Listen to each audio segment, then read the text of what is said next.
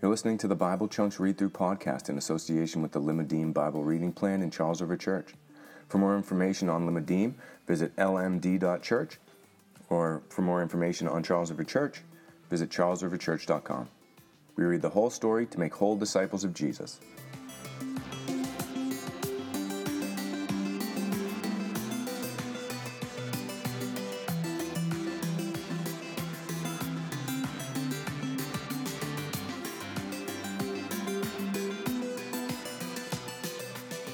Welcome to the Bible Chunks Read Through podcast, where we read through the Bible in the chunks or sections based on themes it was designed to be read in so we can get a better handle on the story of God.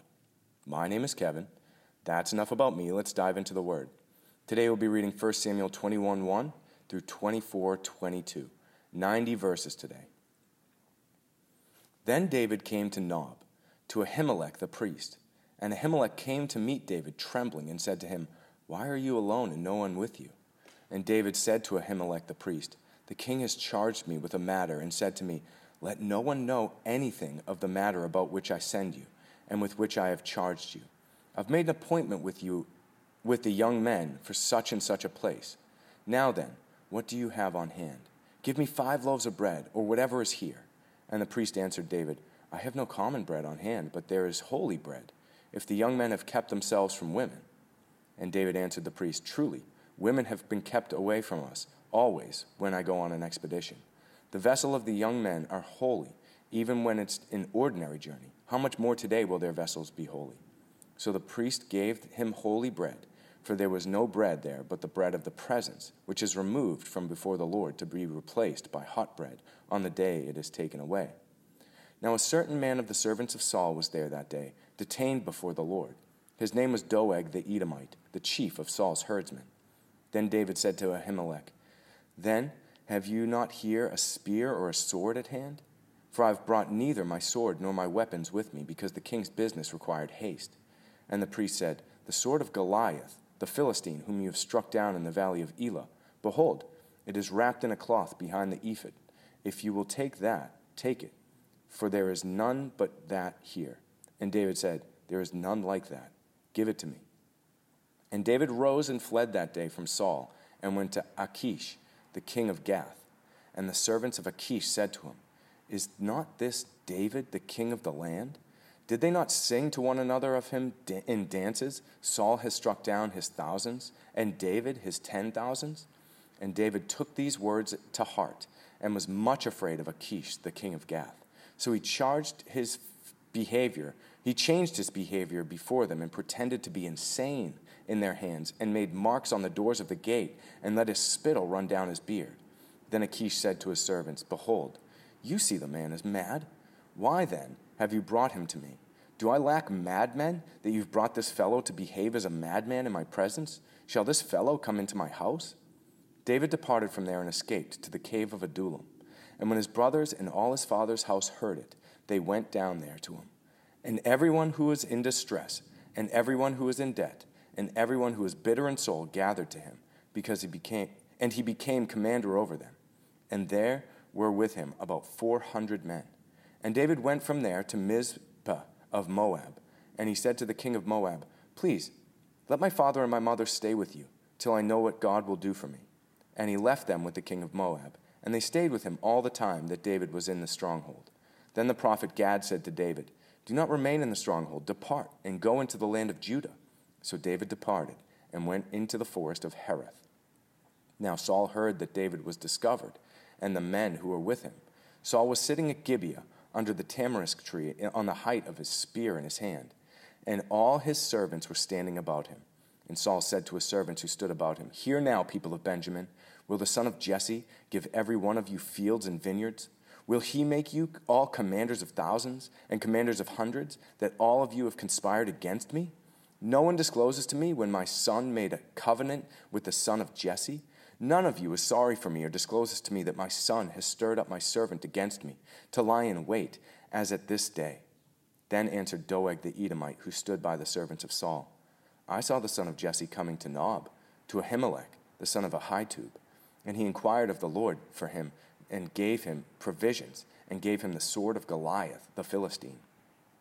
Then the king sent to summon Ahimelech the priest, the son of Ahitub, and all his father's house. The priests who were at Nob and all of them came to the king. And Saul said, Hear now, son of Ahitub. And he answered, Here I am, my lord. And Saul said to him, Why have you conspired against me, you and the son of Jesse, in that you have given him bread and a sword, and have inquired of God for him, so that he has risen against me to lie in wait as at this day? Then Ahimelech answered the king, And who among all your servants is so faithful as David? Who is the king's son in law and captain over your bodyguard and honored in your house? Is today the first time that I've inquired of God for him? No. Let not the king impute anything to his servant, or to all the house of my father, for your servant has known nothing of all this, much or little. And the king said, You shall surely die, Ahimelech, you and all your father's house. And the king said to the guard who stood about him, Turn and kill the priests of the Lord, because their hand also is with David. And they knew that he fled and did not disclose it to me. But the servants of the king would not put out their hand to strike the priests of the Lord. Then the king said to Doeg, You turn and strike the priests. And Doeg the Edomite turned and struck down the priests, and he killed on that day eighty five persons who wore the linen ephod. And Nob, the city of the priests, he put to the sword, both men and women, child and infant, ox, donkey, and sheep, he put to the sword. But one of the sons of Ahimelech, the son of Ahitub, named Abiathar, escaped and fled after David. And Abiathar told David that Saul had killed the priests of the Lord. And David said to Abiathar, I knew on the day when Doeg the Edomite was there that he would surely tell Saul, I have occasioned the death of all the persons of your father's house. Stay with me. Do not be afraid, for he who seeks my life seeks your life. With me you shall be in safe keeping. Now they told David, Behold, the Philistines are fighting against Keilah and are robbing the threshold, the, the threshing floors. Therefore David inquired of the Lord, Shall I go and attack the Philistines? And the Lord said to David, Go and attack the Philistines and save Keilah. But David's men said to him, Behold, we're afraid here in Judah. How much more if we go to Keilah against the armies of the Philistines? Then David inquired of the Lord again, and the Lord answered him, Arise, go down to Keilah, for I will give the Philistines into your hand. And David and his men went to Keilah and fought with the Philistines, and brought away their livestock, and struck them with a great blow. So David saved the inhabitants of Keilah. When Abiathar, the son of Ahimelech, had fled to David to Keilah, he had come down with an ephod in his hand. Now it was told Saul that David had come to Keilah, and Saul said, God has given him into my hand, for he has shut himself in by entering a town that has gates and bars. And Saul summoned all the people to war to go down to Keilah to besiege David and his men. David knew that Saul was plotting harm against him. And he said to Abiathar the priest, Bring the ephod here. Then David said, O Lord, the God of Israel, your servant has surely heard that Saul seeks to come to Keilah to destroy the city on my account. Will the men of Keilah surrender me into his hand? Will Saul come down as your servant has heard? O Lord, the God of Israel, please tell your servant. And the Lord said, He will come down. Then David said, Will the men of Keilah surrender me and my men into the hands of Saul? And the Lord said, They will surrender you. Then David and his men, who were about six hundred, arose and departed from Keilah, and they went wherever they could go. When Saul was told that David had escaped from Keilah, he gave up the expedition. And David remained in the strongholds in the wilderness, in the hill country of the wilderness of Ziph. And Saul sought him every day, but God did not give him into his hand. David saw that Saul had come out to seek his life. David was in the wilderness of Ziph at Horesh, and Jonathan, Saul's son, rose and went to David at Horesh and strengthened his hand in God. And he said to him, Do not fear, for the hand of Saul my father shall not find you. You shall be king over Israel, and I shall be next to you. Saul my father also knows this. And the two of them made a covenant before the Lord. David remained at Horesh, and Jonathan went home. When the, then the Ziphites went up to Saul at Gibeah, saying, Is not David hiding among us in the strongholds of Horesh, on the hill of Hachilah, which is south of Jeshimon? Now come down, O king, according to all that your hearts desire to come down, and our part shall be to surrender him into the king's hand. And Saul said, May you be blessed by the Lord, for you have had compassion on me. Go, make yet more sure, know and see the place where his foot is, and who has seen him there. For it is told me that he is very cunning. See, therefore, and take note of all the lurking places where he hides, and come back to me with sure information. Then I will go with you. And if he is in the land, I will search him out among all the thousands of Judah. And they arose and went to Ziph ahead of Saul. Now David and his men were in the wilderness of Maon, in the Arabah, to the south of Jeshimon. And Saul and his men went to seek him. And David was told. So he went down to the rock and lived in the wilderness of Maon. And when Saul heard that, he pursued after David in the wilderness of Maon. Saul went on one side of the mountain, and David and his men on the other side of the mountain. And David was hurrying to get away from Saul. As Saul and his men were closing in on David and his men to capture them, a messenger came to Saul, saying, Hurry and come, for the Philistines have made a raid against the land. So Saul returned from pursuing after David and went against the Philistines. Therefore the place was called the Rock of Escape. And David went up from there and lived in the strongholds of Engedi. When Saul returned from following the Philistines, he was told, Behold, David is in the wilderness of Engedi. Then Saul took 3,000 chosen men out of all Israel and went to seek David and his men in front of the wild goats' rocks. And he came to the sheepfolds by the way, where there was a cave. And Saul went in to relieve himself.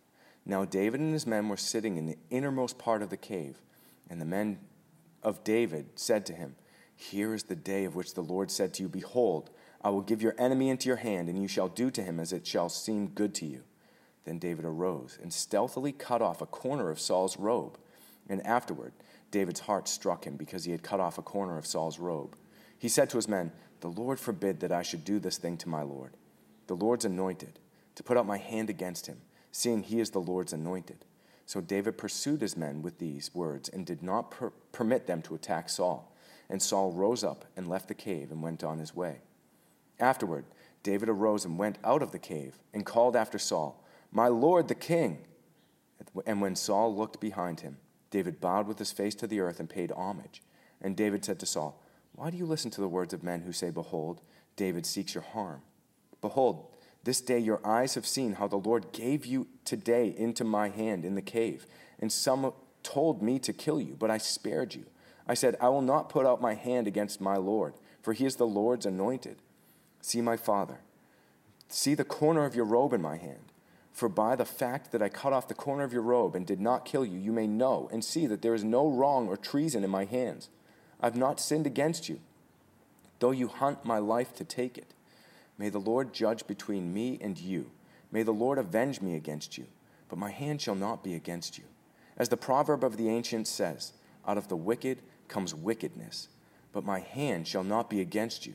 After whom has the king of Israel come out? After whom do you pursue? pursue? After a dead dog? After a flea?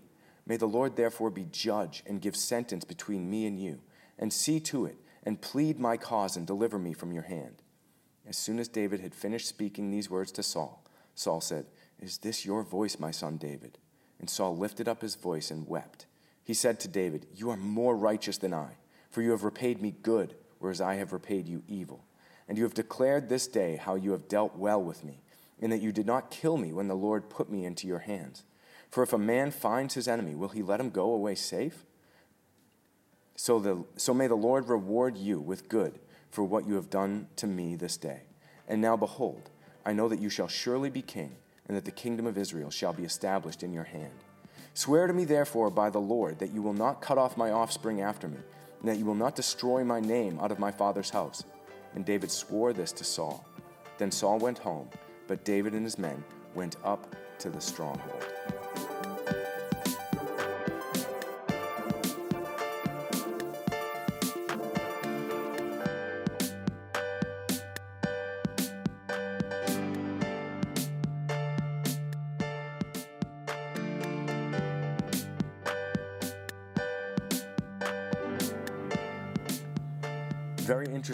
Story that we get today. Now, if you remember a few chapters ago, uh, when Saul still had the kingdom, when the Spirit of the Lord was still upon him, God had commissioned Saul to go and fully destroy the Amalekites for the sin that they had committed against Israel in the wilderness.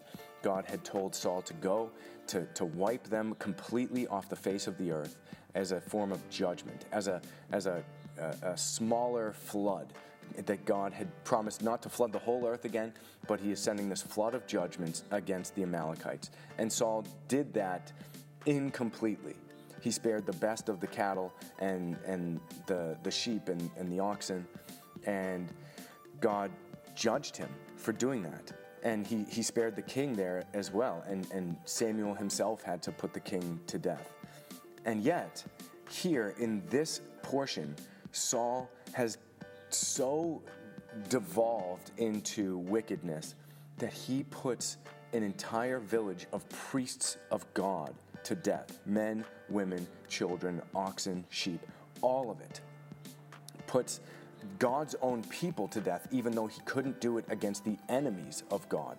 He is a wicked man at this point. We have seen him go from having an opportunity, just similar to Cain and Abel. When, when, Cain, uh, when, when Cain brought a, a, a less than sacrifice to the Lord, the Lord pleaded with him, If you will do good, won't, won't I have compassion on you? Won't I do good to you? You still have a chance, but sin is creeping at your door.